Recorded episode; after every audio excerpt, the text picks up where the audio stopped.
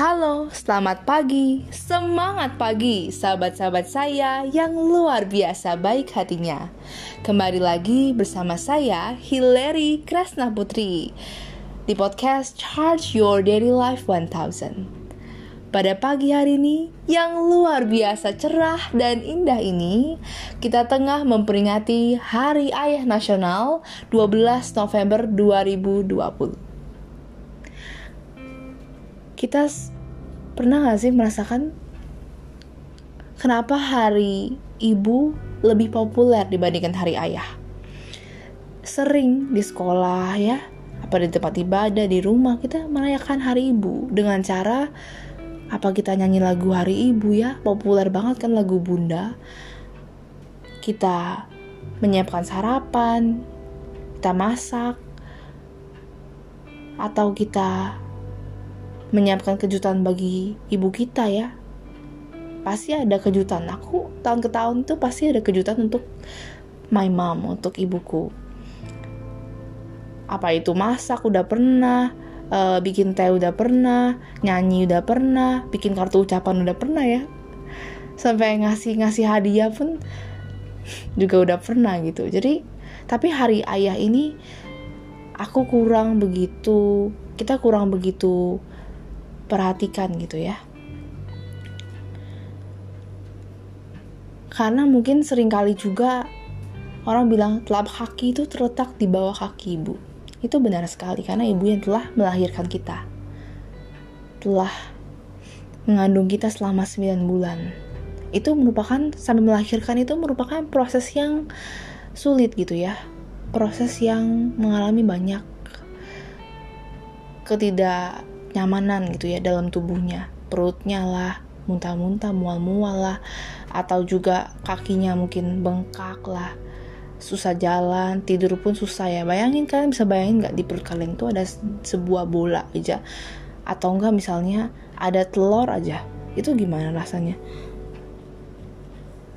Pasti berhati-hati sekali kan? Sama seperti itu karena perasaan ibu perasaan orang tua ayah orang tua itu selalu memelindungi anaknya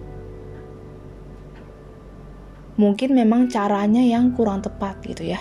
Mungkin beliau nggak mengetahui psikologis gitu ya bahasa cinta. Ataupun mungkin dari orang tuanya dari lingkungannya juga menerima hal yang seperti itu. Jadi dia juga tidak tahu gimana cara memperlakukan anaknya gitu sesuai dengan cara komunikasi dengan milenials gitu ya mungkin beliau-beliau masih memakai cara komunikasi lama gitu ya.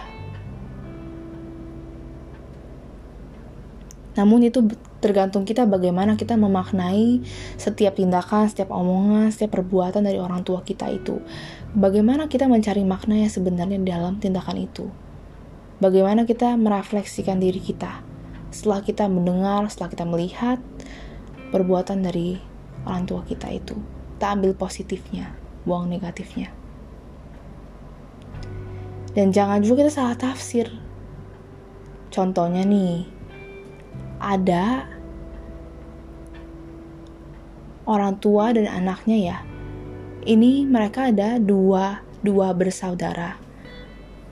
Nah, mamanya ini tuh sering kali membanggakan saudaranya satunya lagi karena dia melihat oh ini anak sukses nih kerja di perusahaan yang lebih besar lalu juga punya rumah yang lebih bagus ya lalu mobilnya juga lebih baik ya dia sering kali bilang kamu contoh tuh saudara kamu dia lebih sukses daripada kamu suaminya tuh juga lebih lebih mampu lah begini-begini Nah, akibatnya anak itu kecewa dan dia tuh jadinya nggak pede, minder. Dia di depan umum nggak berani ngomong sepatah kata pun.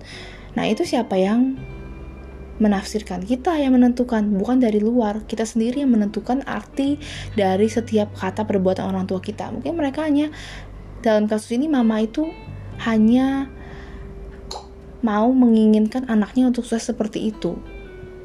Namun dengan cara yang salah.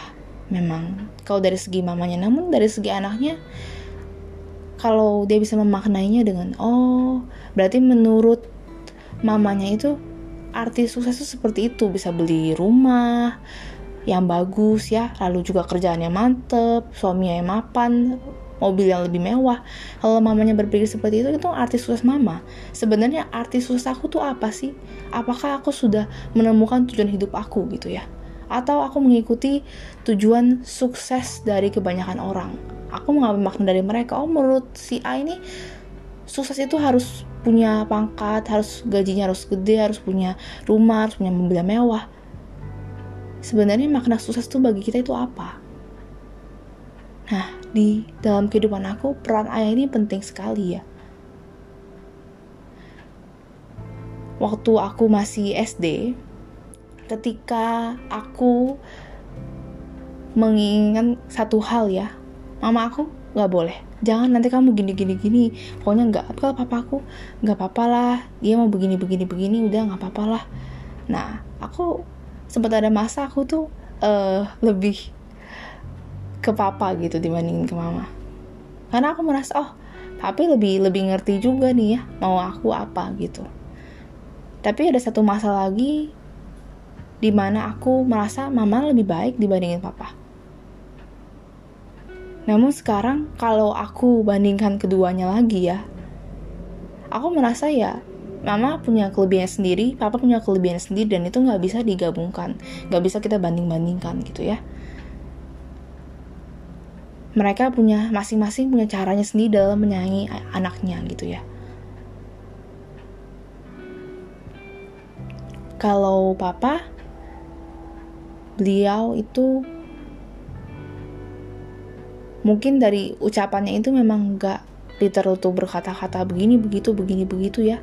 Tapi dari tindakannya ini tuh bener-bener menunjukkan kalau dia tuh menyayangi anaknya gitu ya dengan cara beliau. Apakah dengan dengan memberikan makanan ya dengan membawakan makan membeli makanan atau dengan ngajarin buat aku adalah bahasa Mandarin ya. Memang mungkin ya ya kata-katanya bukan yang memotivasi gimana ya tapi terdapat makna yang mendalam gitu dari setiap kata-kata beliau. Dia menginginkan anaknya untuk sukses gitu ya. Dan sebenarnya beliau itu cukup mendukung juga gitu keputusan aku. Ya di saat orang lain itu menyalahkan aku misalnya menganggap aku seperti ini seperti itu namun tetap aja gitu ya. Apa aku itu tidak tidak uh, menganggap aku seperti itu gitu. Begitu pula mamaku. Jadi sekarang aku menyadari bahwa bukannya yang terlihat namun yang harus kita pahami adalah harus kita gali dari dalam diri seseorang ya. Seperti teori gunung es seperti pikiran bawah sadar adalah yang di pikiran bawah sadarnya yang nggak kita kelihatan dari luar gitu ya karena kalau kita hanya melihat dari luar ya yang terlihat itu itu aja gitu loh kelemahannya aja tapi kebaikannya tidak kita gali gitu ya Bagaimana kita menjalani hidup ini dengan penuh rasa sabar, rasa syukur, rasa ikhlas, dan rasa pasrah pada Tuhan. Percayakanlah segala sesuatunya pada Tuhan. Semuanya akan indah pada waktunya.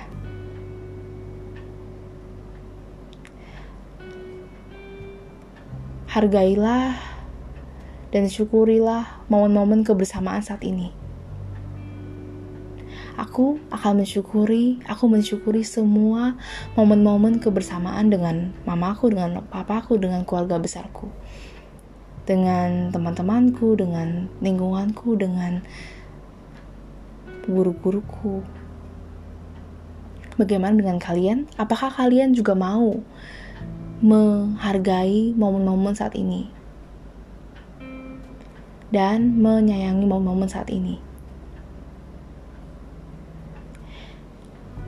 Salam sehat, bahagia, dan selalu sukses. Salam SBS. Dengarkanlah terus podcast-podcast dari Charge Your Daily Life episode-episode selanjutnya. Terima kasih banyak atas dukungannya.